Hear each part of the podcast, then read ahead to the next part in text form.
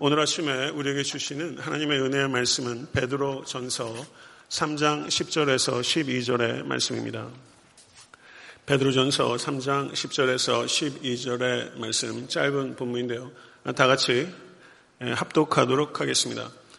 그러므로 생명을 사랑하고 좋은 날 보기를 원하는 자는 혀를 금하여 악한 말을 그치며 그 입술로 거짓을 말하지 말고 악에서 떠나 선을 행하고 화평을 구하며 그것을 따르라.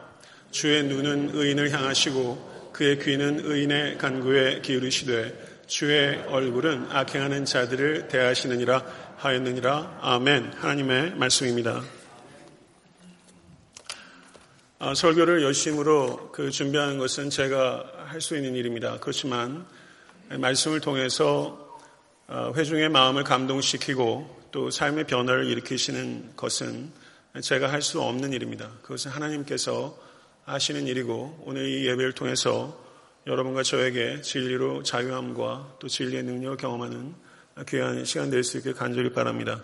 모쪼록 목마른 사슴처럼 갈급함을 가지고 전하고 듣는 우리가 될 수 있기를 원합니다. 어, 제가 지난 11월 12일에 베드로전서 3장 9절에 대해서 설교한 이후로 이제 두 달 정도가 지나서 베드전서 강해로 되돌아온 것입니다. 아마 많은 분들이 베드전서가 어떻게 흐름을 가지고 있는지 잊어버리셨을 거라고 생각하고 지극히 정상이라고 생각합니다.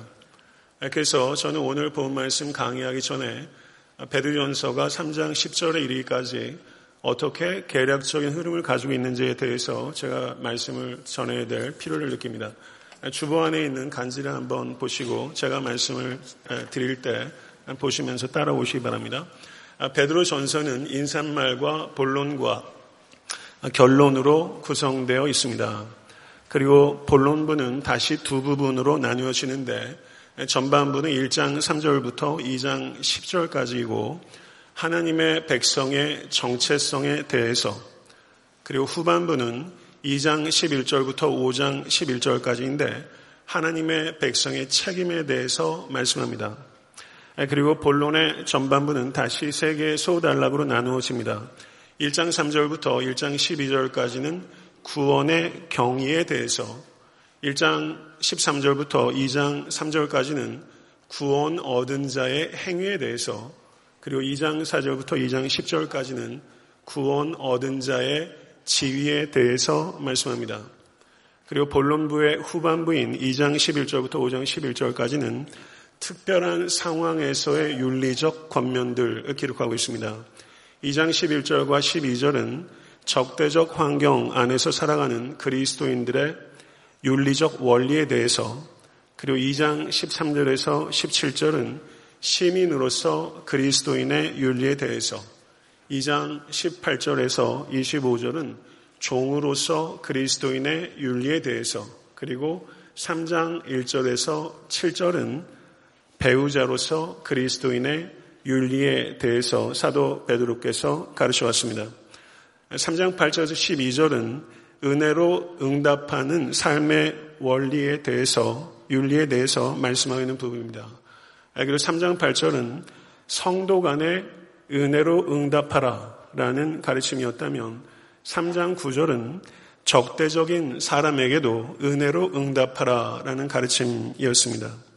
그리고 오늘 본 말씀 3장 10절에서 12절의 말씀은 은혜로 응답해야 하는 성경적 기초가 무엇인지에 대해서 말씀하고 있는 부분이고 그리고 사도 베드로는 시편 34편 12절에서 16절의 말씀을 인용하고 있는 것입니다.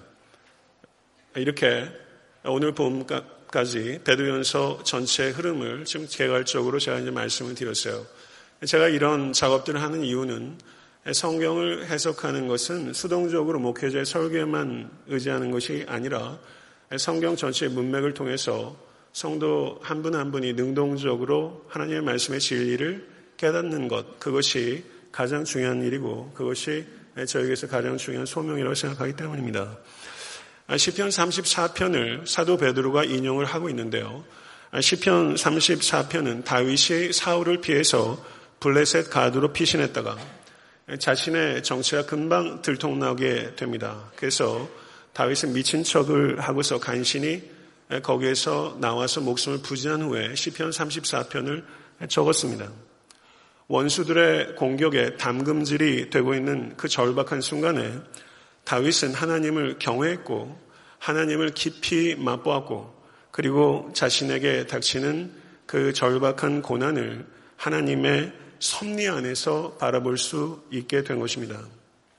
사도 베드로가 베드로 전서를 쓰고 있는 이 상황은 로마의 박해와 유대인의 핍박이라는 이중적인 적대적 환경 속에서 그리스도인들이 어떻게 살아야 하는가? 이것에 대해서 사도 베드로가 주제를 적고 있는데 오늘 시편 34편을 인용하고 있는 것은 시편 34편에서 다윗은 사울이라는 적과 그리고 블레셋이라는 적의 이중적인 적으로부터 쫓기는 상황이었기 때문에 지금 로마의 박해와 유대인의 핍박이라는 이중적인 적대적 환경에 있는 이 베드로 전서의 수신인에게 이 시편 34편의 다윗의 시를 인용한 것은 매우 적절한 것이다. 이렇게 볼 수 있는 것입니다. 베드로의 윤리적 권면은 10절의 말씀을 보면 생명을 사랑하고 좋은 날 보기를 원하는 자들에게 이 윤리적 권면이 주어졌습니다. 베드로 사도께서 여기서 말하는 이 생명은 이 땅에서의 생명을 의미하는 것이 아니라 eternal life, 영원한 생명을 의미하는 것입니다. 우리 주님께서 요한복음 17장 3절에서 대제사장적 기도 가운데 기도하시기를 영생은 곧 유일하신 참 하나님과 그가 보내신 예수 그리스도를 아는 것이니이다. 이렇게 기도하셨어요. 성도 여러분, 영원한 생명은 무엇입니까? 우리가 일반적으로 생각할 때 영생은 생명의 길이로 이해하는 경향이 많지만 예수 그리스도께서는 영생을 생명의 길이로 말씀하시기보다는 생명의 질과 연관돼서 말씀하셨습니다. 그리고 예수께서는 나는 길이요 진리요 생명이다 말씀하셨습니다. 믿으십니까? 그러면 생명을 사랑한다는 것은 무엇입니까? 생명 대신 예수를 사랑하는 것과 같은 것입니다. 그렇다면 우리는 영생은 무엇인가? 그것은 영원한 생명, 생명의 길이를 얘기하는 것이 아니라 우리 주 예수 그리스도를 알고 그분을 사랑하는 삶, 그것이 곧 영생의 본질이다. 이렇게 이해할 수 있는 것입니다. 좋은 날 보기를 원하는 자, 좋은 날이라는 게 어떤 것입니까? 여기서 좋은 날이라는 것은 이 땅에서의 축복을 배제하는 것은 아닙니다. 그렇지만 사도 베드로가 좋은 날이라고 언급하고 있는 것은 궁극적으로 예비된 미래에 썩지 않고 더럽지 않고 쇠하지 않는 유업을 가리키는 것입니다. 이것을 소망하는 자에게 이와 같은 윤리적 권면을 사도 베드로께서 주고 계신 것이죠. 이 자리에 계신 모든 권속께서 생명을 사랑하고 좋은 날 보기를 원하시는 성도이시기를 간절히 바랍니다. 10절 아, 하반절에서 11절을 보게 되면요. 우리 번역상으로는 그 명령법이 상당히 많이 등장하는 것처럼 보이는데 실제 성경 원어상으로는 명령형이 다섯 번 등장합니다. 악한 말과 거짓말을 그치라. 거기에 그치라는 명령법이 하나 있고요. 악에서 떠나라. 선을 행하라. 화평을 구하라. 화평을 따르라. 이렇게 다섯 개의 명령형이 있습니다. 이 다섯 개의 명령형을 제가 다 개별적으로 설교하기보다는 내용적으로 연관되는 것을 묶어서 저는 세 가지로 분리하는 것이고요. 첫 번째는 악한 말과 거짓말을 그치라. 두 번째는 악을 떠나고 선을 행하라. 세 번째는 화평을 구하고 따르라. 이 세 가지로 분류해서 저는 설교할 것입니다. 이 세 가지는 이 자리에 계신 모든 성도와 제가 올 한 해 목표로 삼기에 전혀 손색이 없습니다. 아니 평생의 목표로 삼아도 매우 훌륭한 목표라고 할 수 있습니다. 첫 번째, 악한 말과 거짓말을 그치라는 것입니다. 작년에 여러분과 제가 가장 많이 지은 죄는 말로 준 죄입니다. 말이 주는 상처는 검이 주는 상처보다 깊다. 라는 속담이 있습니다. 입술에 30초가 그 마음에 30년 간다는 얘기가 있어요. 우리는 매우 주의해야 합니다. 하나님께서 인간에게 주신 많은 아름다운 은사들 가운데 저는 가장 소중한 은사 중에 하나가 이 언어적인 능력이라고 생각합니다. 그런데 사탄은요, 하나님께서 우리에게 주신 소중한 것들을 파괴하려고 합니다. 그래서 마귀는 뒷담화를 통해서 가정을 흔들고 그리고 교회를 파괴하려고 혈안이 되어 있는 것입니다. 근데 많은 사람들이 저까지 포함해서 다른 사람 입에 올리는 것을 사람이 살다 보면 그럴 수 있지 뭐 하는 정도로 다른 사람 이야기하는 것을 가볍게 여기는 경향이 많습니다. 거기에서부터 문제가 파생하는 것입니다. 다른 사람 이야기하는 것은 인격적으로 줄이는 살인행위와 같은 것이고 이것은 교회라는 공동체의 숲에 불을 붙이는 방어하는 것과 같은 매우 심각한 죄라고 사도들은 누누이 이야기하고 있습니다. 성도 여러분, 여러분과 저에게도 다른 사람 말하는 것 좋아하고 은근히 즐기고 그리고 다른 사람 말할 때 덧붙이는 경향이 매우 강합니다. 그렇지 않습니까? 잠언 26장 22절을 보게 되면 남의 말 하기를 좋아하는 자의 말은 별식과 같아서 뱃속 깊은 데로 내려가느니라. 남의 말 하는 게 분식과 같은 거예요. 뱃속 깊숙이 내려간다는 거예요. 남의 말 하는 것처럼 만난 말이 없다는 뜻입니다. 사람들과 만나서 마땅한 대화거리가 없어서 지루할 때, 그리고 분위기를 전환할 때, 성도 여러분, 다른 사람 말하기 참 쉽습니다. 그때 다른 사람 말하는 것을 극도로 경계하십시오. 제 앞, 내 앞에 와서 남 얘기 많이 하는 사람이 남 앞에 가서 내 얘기 많이 할 사람이라는 것을 경계하셔야 됩니다. 다른 사람 이야기 내 앞에서 제일 많이 하는 사람 조심해야 될 사람이에요. 목회자들끼리도 이야기하다 보면 다른 목사 이야기하는 얘기들이 참 많아요. 얼마나 마음이 안 좋은지 몰라요. 위대한 사람은 사상을 말하고 평균적인 사람은 사건을 말하고 작은 사람은 사람에 대해서 말합니다. 올 한 해 살아가면서 사람 입에 올리는 작은 사람 되지 마시고 모쪼록 큰 사람 되시는 여러분과 제가 될 수 있게 되기를 간절히 바랍니다. 저는 공동체 운동에 관심을 가지고 있습니다. 그 중에서 Brother Hope 공동체를 세운 루터교 목회, 목회 자인 에버하트 아놀드 목사가 그 공동체에 유일한 철칙이 있는데 공동체가 운영이 되려면 뭐 여러 가지 규칙들이 세우겠죠. 그런데 이 공동체는 단 하나의 철칙만 있어요. 절대 남이 없는 곳에서 험담하지 말고 할 말은 반드시 상대하게 하라. 이것이 그 공동체의 유일한 철칙이에요. 이것만 지키면 그 공동체는 삽니다. 모쪼록 지금 그 1년의 첫 번째 달 마지막 주일에요. 한 해가 시작됐다는 느낌을 아직 가질 수 있어요. 그래서 우리는 오늘 결단해야 합니다. 올 한 해 살면서 다른 사람 이야기는 정말 하지 않겠다. 오늘 그렇게 결단하십시오. 다른 사람에게 안 알려줘도 되는 일 친절하게 알려주지 마시고 몰라도 되는 일 굳이 알려고 하지 마시는 한 해 될 수 있게 되길 바랍니다.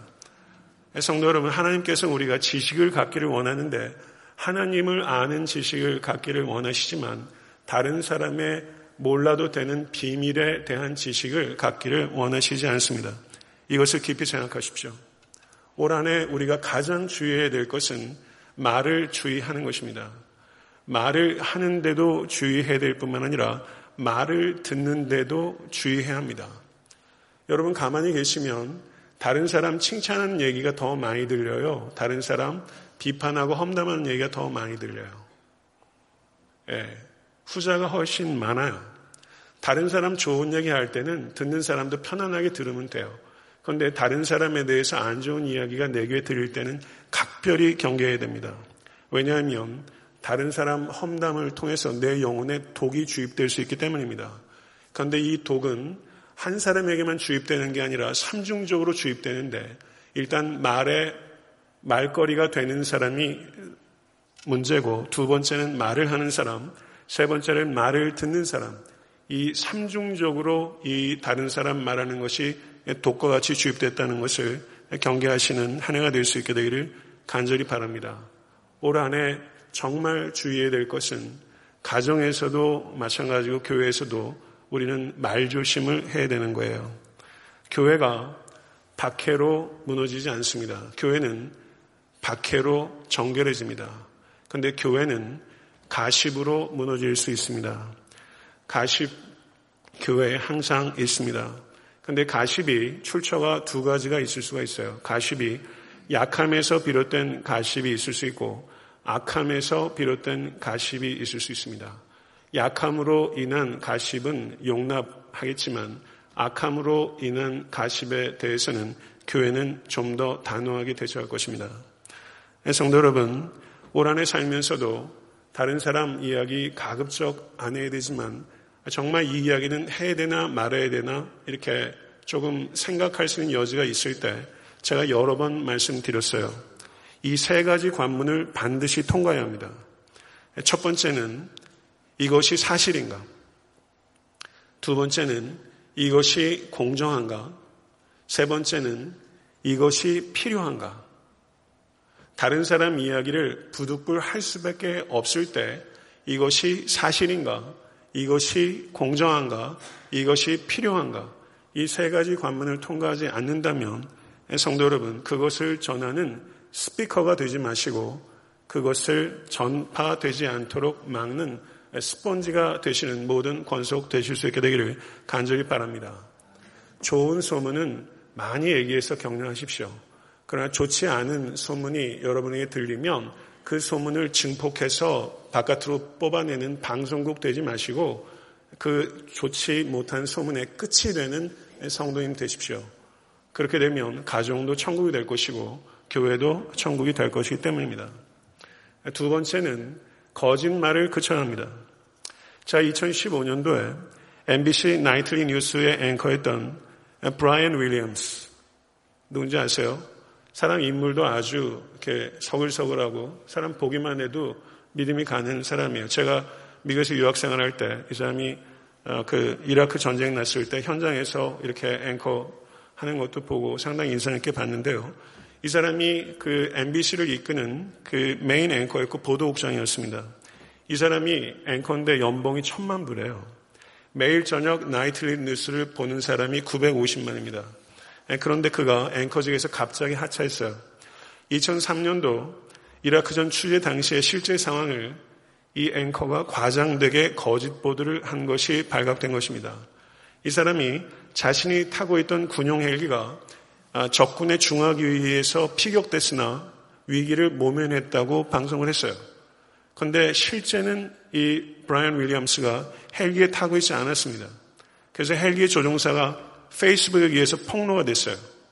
그래서 MBC 방송국에서 성명을 내기를 그의 행동은 변명할 여지가 없으며 이 정직 처분은 혹독하며 적절한 것입니다. 브라이언은 MBC 뉴스를 시청하는 수백만의 시청자의 신뢰를 깨뜨렸습니다. 그리고 시청률에 크게 타격이 올 수 있음에도 불구하고 스타 앵커를 주저없이 앵커직에서 주저앉혔어요. 그리고 이 정직의 기간을 거치고 지금은 11시에 있는 그 뉴스 앵커로 이 사람이 복귀한 걸로 알고 있는데요. 저는 이, 이 전쟁터의 상황에서 이 사람이 거짓 보도한 것에 대해서 한국 방송국도 이런 일들이 굉장히 빈번하게 발생합니다. 그런데 이 스타 앵커를 주저없이 주저앉히는 일들을 보면서 한국 사회와 한국 교회는 방송국만큼이라도 거짓을 정화할 수 있는 자전 능력이 있는가? 이것에 대해서 질문하지 않을 수 없더라고요.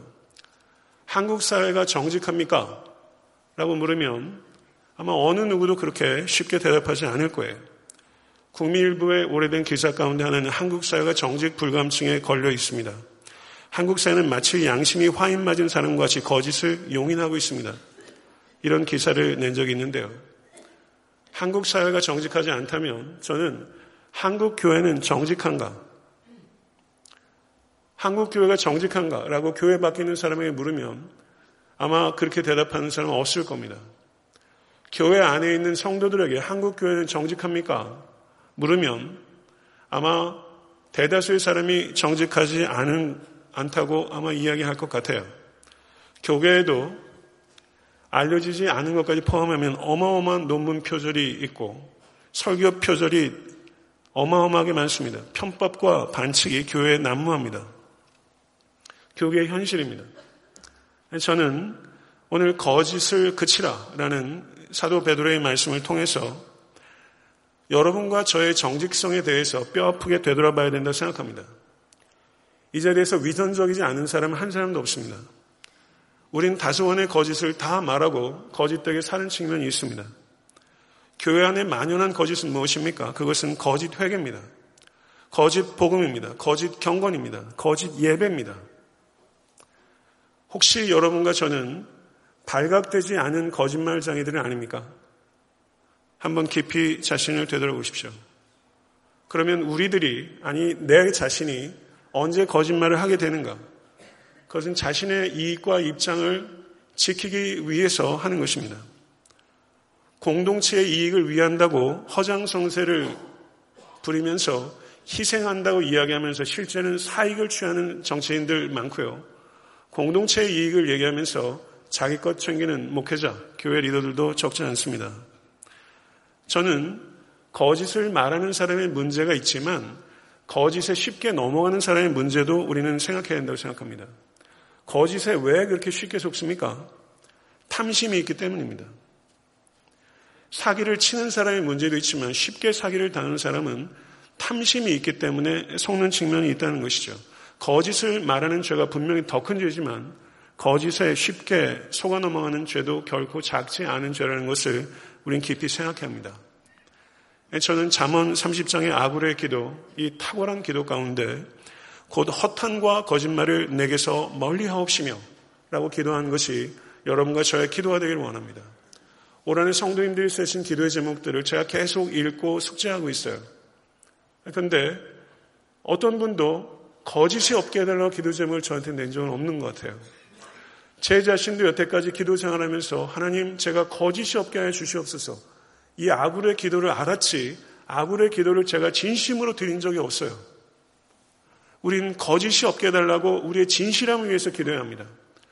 호세아서 7장에 거짓이 없으신 하나님께서 그의 백성이 진실하기를 원하시며 거짓을 말하고 거짓되게 하나님을 부르는 자에게 화가 있을 것이다. 이렇게 엄하게 경고했습니다.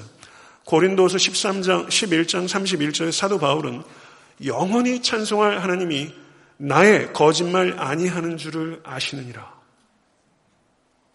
이렇게 사도 바울이 고백했어요. 나의 거짓말 아니하는 줄을 아시느니라. 누가요? 하나님이 아신대요. 저는 이 고백이 여러분과 저의 삶의 제일 마지막 어느 스테이지에 우리가 하나님 앞에 이렇게 고백할 수 있도록 삶을 이끌었으면 좋겠어요. 하나님, 제 삶이 거짓은 아니었던 것을 주께서 아시나이다. 하나님, 저는 완전하진 않지만 제 말이 거짓말은 아니었음을 주께서 아시나이다. 하나님, 저는 삶을 그렇게 이끌었습니다.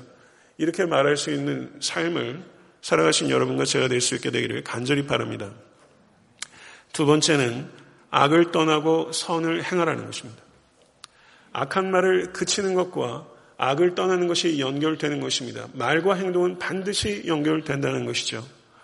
선한 행위에 대해서 사도 베드로는 베드로전서 전체를 통해서 일관되게 주장합니다. 베드로전서 2장 14절에서 15절, 베드로전서 3장 6절, 베드로전서 3장 16절 17절 그리고 베드로전서 4장 19절 4장 19절은 그러므로 하나님의 뜻대로 고난을 받는 자들은 또한 선을 행하는 가운데 그 영혼을 미쁘신 창조주께 의탁할지어다. 이렇게 사도 바울은 베드로전서 전체를 통해서 일관되게 선을 행하라. 이렇게 말하고 있어요. 저는 이것을 읽으면서 마음이 뜨거워지더라고요. 베드로전서 전체의 주제가 선을 행하라는 거예요. 올 한해 그리고 여러분과 저의 남은 평생의 삶에 일관된 주제 역시 선을 행하는 것이 되어야 됩니다. 우리는 선을 행했기 때문에 구원을 얻지 않지만 하나님께서 우리를 구원하신 것은 선을 행하도록 하기 위한 거예요. 여러분과 저의 기도 제목은 하나님 선을 행할 수 있도록 도와주십시오. 선을 행할 수 있는 인격과 그런 소유와 그런 지식을 그런 강건함을 갖게 해 주시옵소서. 이를 위해서 기도하시고 올 한해 여러분의 삶이 선을 위해서 봉사하는 삶이 될 수 있게 되기를 간절히 소원합니다. 갈라디아서 5장 22절에 성령의 아홉 가지 열매 중에 여섯 번째 열매가 양선이에요. 양선, 흔히 쓰는 말 아니에요. 양선, 영어 번역은 굿니스라고 번역하고 있는데 성경 언어는 아가소스네. 선한 일을 했을 때 선한이라고 번역되고 있는 형용사가 아가소스. 이것에 대한 명사 형태가 아가소스네. 근데 아가소스네라는 이 선함, 영어로 굿니스라고만 표현하면 충분히 담아내지 못하는 원어적인 의미는요. 타인의 복지에 대한 관심과 섬김과 나눔이에요. 타인의 복지에 대한 관심과 섬김과 나눔, 이게 선한 거예요. 예수 그리스도의 사역을 누가는 요약하기를 사도행전 10장 38절에 예수께서는 두루 다니시며 선한 일을 행하시고 마귀에게 눌린 모든 사람들을 고치셨다. 예수 그리스도의 공생의 요약이에요. 사도 바울은 에베소서 2장 10절에서 우리가 우리는 그가 만드신 바로 그리스도 예수 안에서 선한 일을 위하여 지으심을 받은 자니 믿으십니까? 하나님의 창조와 구원의 목적은 우리의 선한 일이에요. 그리고 로마서 12장 17절에서 아무에게도 악을 악으로 갚지 말고 모든 사람 앞에서 선한 일을 도모하라. 디도서 2장 7절은 범사에 내 자신이 선한 일의 본을 보이라. 일관되게 베드로 전서뿐만 아니라 성경의 모든 곳에서 선한 일을 하라. 그리고 선한 일의 본이 되어라. 하나님의 말씀입니다. 성도 여러분, 조이란 말, 조이. 참 좋은 말이에요. 이 조이란 말을 누가 이렇게 풀더라고요. joy, J. Jesus first. O. Others second. Y. You third. 자기 자신을 제일 마지막에 놓을 때 세상 사람들은 불편해요. 근데 그리스도인들은 자기 자신을 제일 마지막에 놓을 때 기뻐요. 예수께서 내 삶의 주인이 된 순간 이후로 바뀐 변화예요. 자기를 부인할 때 기쁨을 느끼게 된 거예요. 이 조이예요. 이 조이를 세상 사람들은 추구하지도 맛보지도 경험하지도 못합니다. 성도 여러분, 마가복음 14장 6절에서 향후 옥합을 깨뜨린 여인을 제자들이 얼마나 심하게 다그치는지 몰라요. 그때 예수께서 뭐라고 말씀하시냐면요. 가만두라. 너희가 어찌하여 그를 괴롭게 하느냐. 그가 내게 좋은 일을 하였느니라.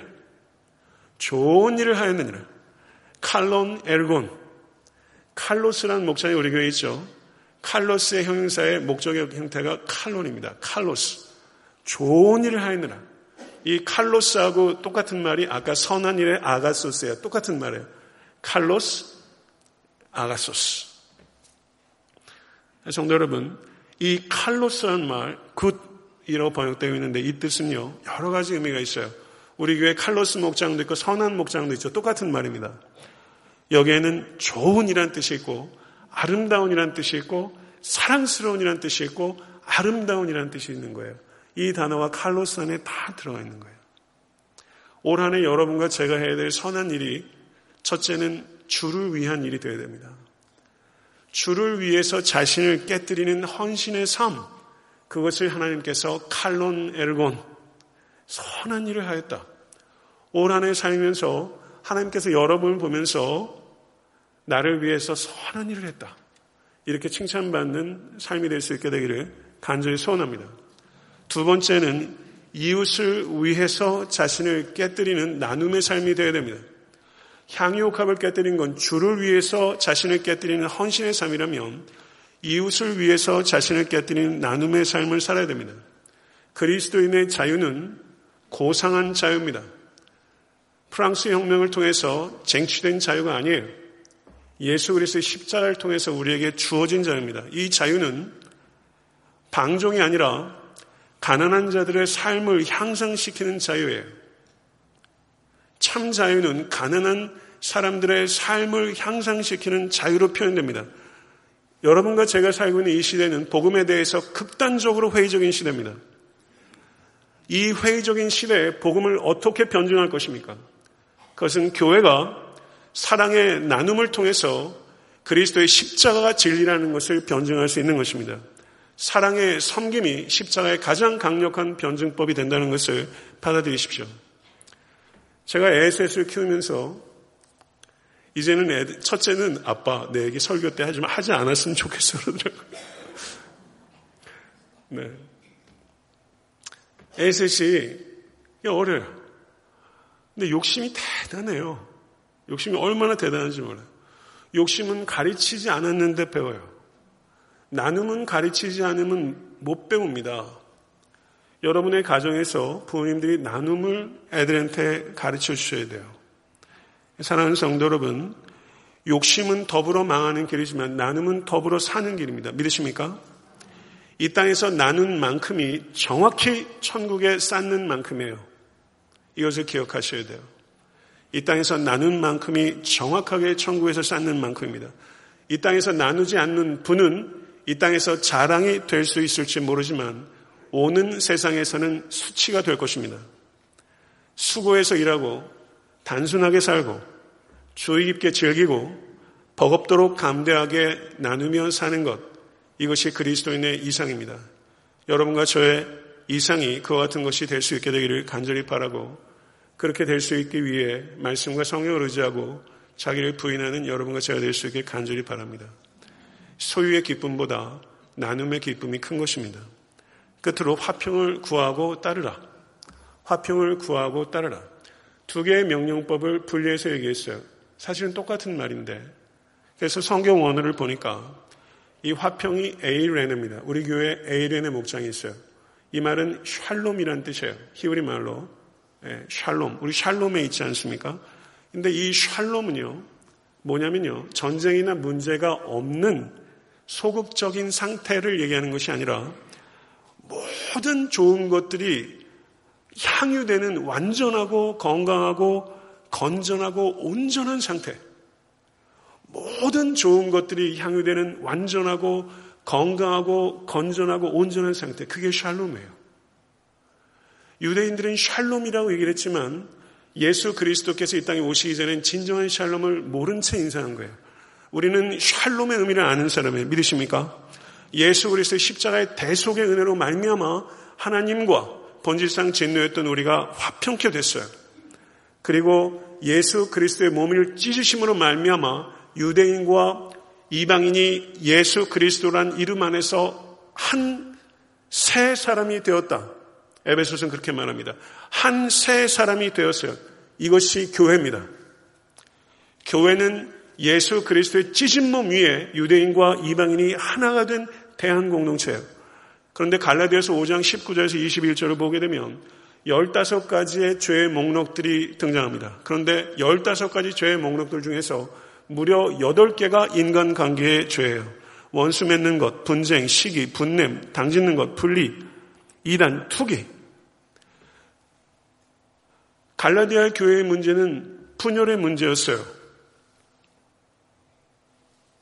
이 문제는 현대 교회의 문제이며 바로 애틀란타 섬기는 교회의 문제입니다. 항상 그랬어요. 저는 이 문제 때문에 사랑에 대해서 설교를 지난 8년 동안 거의 40번 했어요. 설교하는 저에게도 제일 어려운 게 사랑이고 성도님께도 제일 어려운 게 그거예요.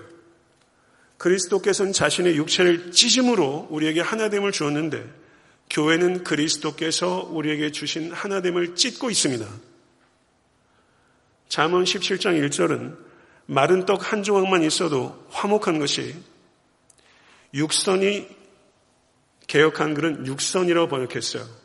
말이 어려워요. 그래서 우리말 번역을 보니까 진수성찬을 가득히 차린 집에서 다투는 것보다 낫다. 이렇게 말했어요. 정말 그렇죠. 마른 떡 한 조각만 있고도 화목한 것이 진수성찬을 가득히 차린 집에서 다투는 것보다 낫다. 그래서 제가 기도해요. 우리 성도님들에게 올해 마른 떡 한 조각만 있고 화평케 해 주시옵소서. 이렇게 기도하면 되겠어요? 안 되겠어요? 안 되죠. 올 한해 우리 사랑하는 성도님들께 진수성찬이 가득하고 화평케 하여 주시옵소서. 이렇게 기도했죠.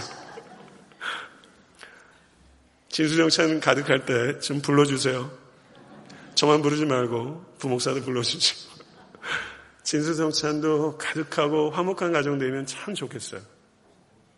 올 한해 그렇게 될 수 있게 되기를 열심히 수고하십시오. 화평이라고 번역된 단어가 에이르네. 근데 화평을 구하다 하고 했을 때 그 단어가 제테오. 화평을 따르다 했을 때 그 단어가 디오코라는 단어가 사용돼요. 제테오라는 단어가 뭐냐면요. seeking 하는 거예요. 사도행전 11장을 보게 되면 그 안디옥 교회 바나바가 돼서 주의 은혜의 손이 더함에 교회가 날로 부응했어요. 그런데 이 착하게 이루 말할 수 없는 바나바는 자기 혼자서 도저히 안 되는 거예요. 성도들을 위해서 누군가가 있어야 돼요. 그래서 다소에 갔어요. 그래서 자소에 가서 사도 바울을 아나 제테오 했다고 나와요. 찾았다고 말해요. 그랬더니 이 제테오는 어디 주소지를 가지고 찾아가는 게 아니에요. 어디 있는지 모르는데 샅샅이 뒤지는 게 제테오의 찾음이에요. 화평을 그렇게 찾는 거예요. 그 다음에 디오코라는 단어, 이 단어는 run after 이런 뜻이에요. 막 달려가면서 쫓아가요. 달려가다가 딴 데 쳐다보면서 주의가 흐트러져 다른 데로 가버리는 따름이 아니라 팔로우 하는 게 아니라 체이스하는 따름이에요. 그렇게 화평을 따르는 자. 그렇게 되라는 것입니다. 네, 성도 여러분, 가정과 교회와 나라와 민족에도 항상 분열의 씨앗이 있어요. 그러나 가정과 교회와 나라와 민족을 위해서 소극적인 평화가 아니라 샬롬이라는 가장 좋은 것이 완전하게 누려지는 건전하고 건강한 상태의 이상을 위해서 열정적으로 잘 찾아지지 않는데 그 평화를 재태워하고 그리고 다른 곳으로 흩어지지 않고 끝까지 그 평화를 구현해내는 그런 사람이 정말로 필요합니다. 바로 그 사람이 여러분이 될 수 있기를 간절히 축원합니다. 화평케 하는 자는 복이 있나니 그들이 하나님의 아들이라 일컬음을 받을 것이며 여기에서 화평케 하는 자는 peace lover가 아니에요. 성경 언어는 포이에오. maker는 뜻입니다. peacemaker예요. 예수 그리스도께서 우리가 너희들은 고상하게 평화주의자가 되라. 이렇게 얘기하시지 않아요. peacemaker가 되라는 거예요. 평화주의자는요. 문제가 있을 때 평화주의자이기 때문에 문제를 안 만들기 위해서 말해야 될 때 말하지 않고 행동하지 때 행동하지 않는 사람이 평화주의자일 수 있습니다. 그래서 오히려 평화주의자는 문제를 더 곪게 만들고 심각하게 만들 수 있어요. 그러나 peacemaker는 자기 희생을 하는 사람이고 지혜롭게 그 문제에 개입하는 사람이에요. 그래서 그 문제를 해결하고 peacemaking을 하는 사람이에요. 며칠 전에 마틴 루터 킹 목사의 탄, 생일 탄생 기념일이었어요. 한국에서도 여의도 순복음교 이영훈 목사님 오셔서 설교도 하시고 그랬던 것 같아요.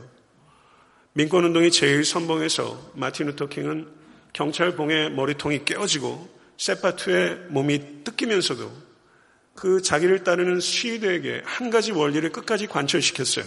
우리는 화평케 하는 자가 되어야 합니다. 우리는 peacemaker가 되어야 된다는 원리를 끝까지 고수했어요. 경찰봉에 맞고 셰퍼드에 물리면서 peacemaker가 되어야 된다고 얘기를 했어요. 그 얼마나 공허한 외침입니까? peacemaking 한다는 것은 얼마나 공허하게 들리는지 몰라요.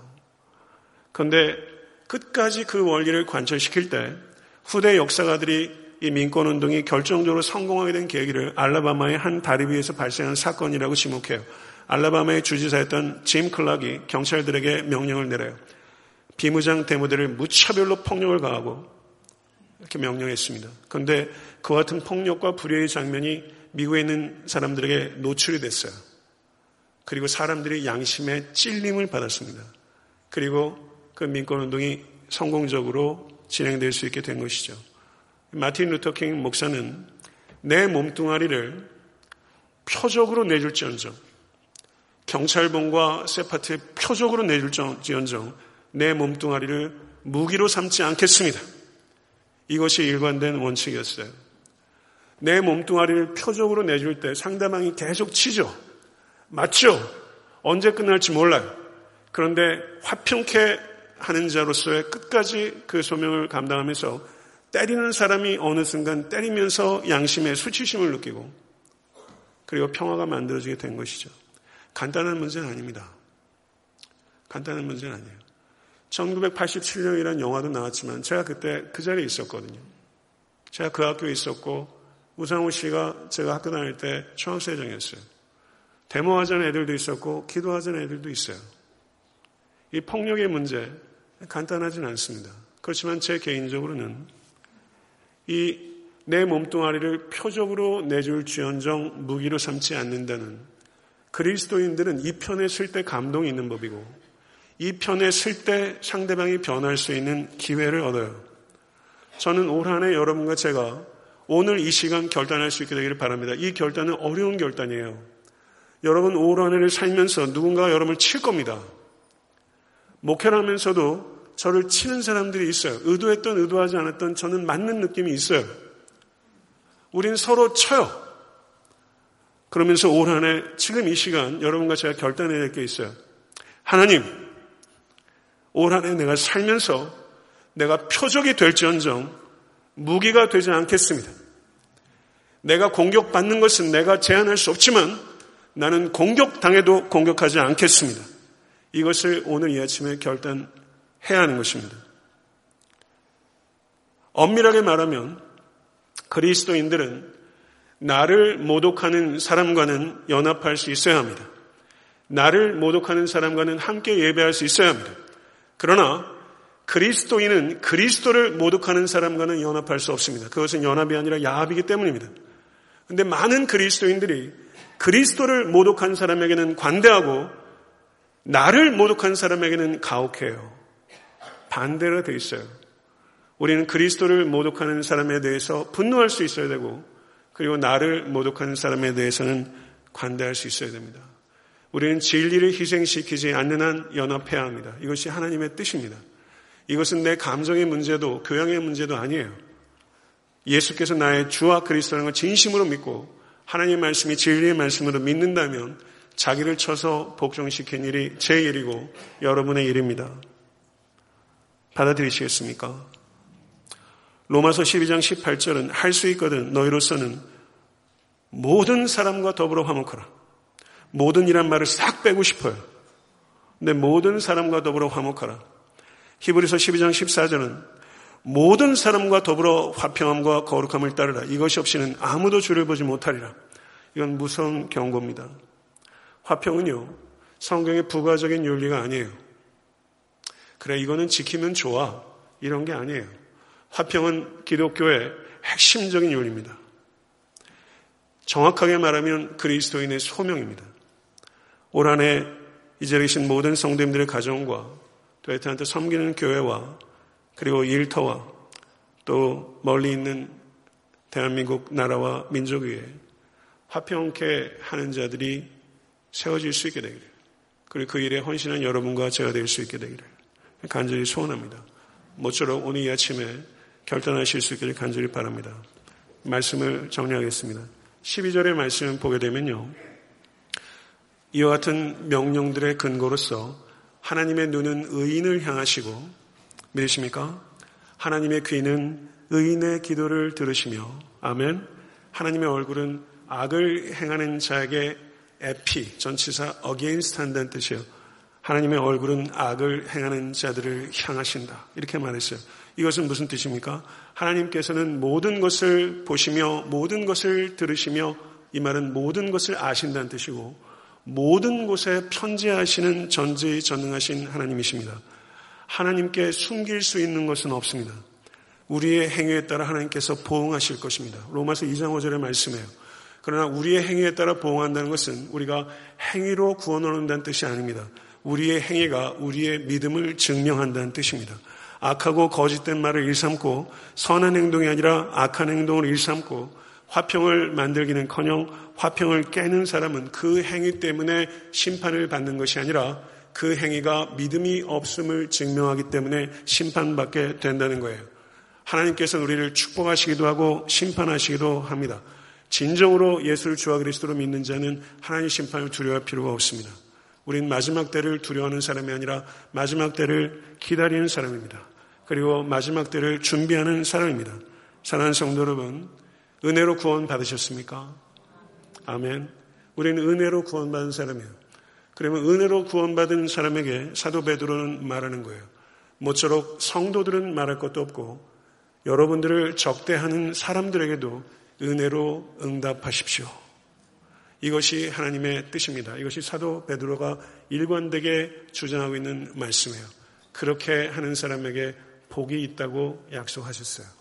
이 말씀대로 올 한해 살아가셔서 모쪼록 여러분의 가정에도 시끌시끌한 일들이 있을 거예요. 적지 않게 있을 겁니다. 교회에서도. 그럴 때 peace lover로 그냥 체하지 말고 peacemaker가 돼서 지혜와 헌신과 자기 부인으로 평화를 만드시는 감격적인 여러분과 제가 될 수 있게 되기를 간절히 소원합니다. 기도하겠습니다. 하나님 아버지, 우리의 말이 사탄의 장난감이 되지 않고 사탄을 물리치는 권세 있는 말이 되게 하여 주시옵소서. 다른 사람 말하는 작은 사람 되지 않게 하시고 할 말이 있으면 상대에게 직접 이야기하는 담백하고 진솔한 성도 되게 하소서. 우리 안에 있는 거짓을 보게 하시며 자신의 이익과 입장을 지키기 위한 거짓을 버리게 하여 주시옵소서. 거짓말에 쉽게 속아 넘어가는 탄심도 버리게 해 주시며 가정과 교회와 사회에 정직이 회복되게 하소서. 올 한해 다른 사람의 복제에 대한 관심과 섬김과 나눔의 삶을 살기를 원하나이다. 예수님을 최우선으로 타인을 두 번째로 자기 자신을 마지막에 두는 자기 부인의 기쁨을 맛보기를 원합니다. 주를 위해 자신을 깨뜨리는 헌신과 남을 위해 자신을 깨뜨리는 화평의 길을 걷게 하소서. 올 한해 가정과 교회 모든 좋은 것들이 향유되는 건강한 샬롬이 이루어지기를 원하나이다. 가정의 하나됨과 교회의 하나됨이 찢어지지 않게 하소서. 다른 사람의 공격을 받을 때 공격하지 않게 하시고 원수를 위해 기도하고 용서함으로 원수의 머리에 수술 놓게 하시고 회개와 변화의 기회를 만들 수 있도록 지혜와 헌신을 허락하여 주시옵소서.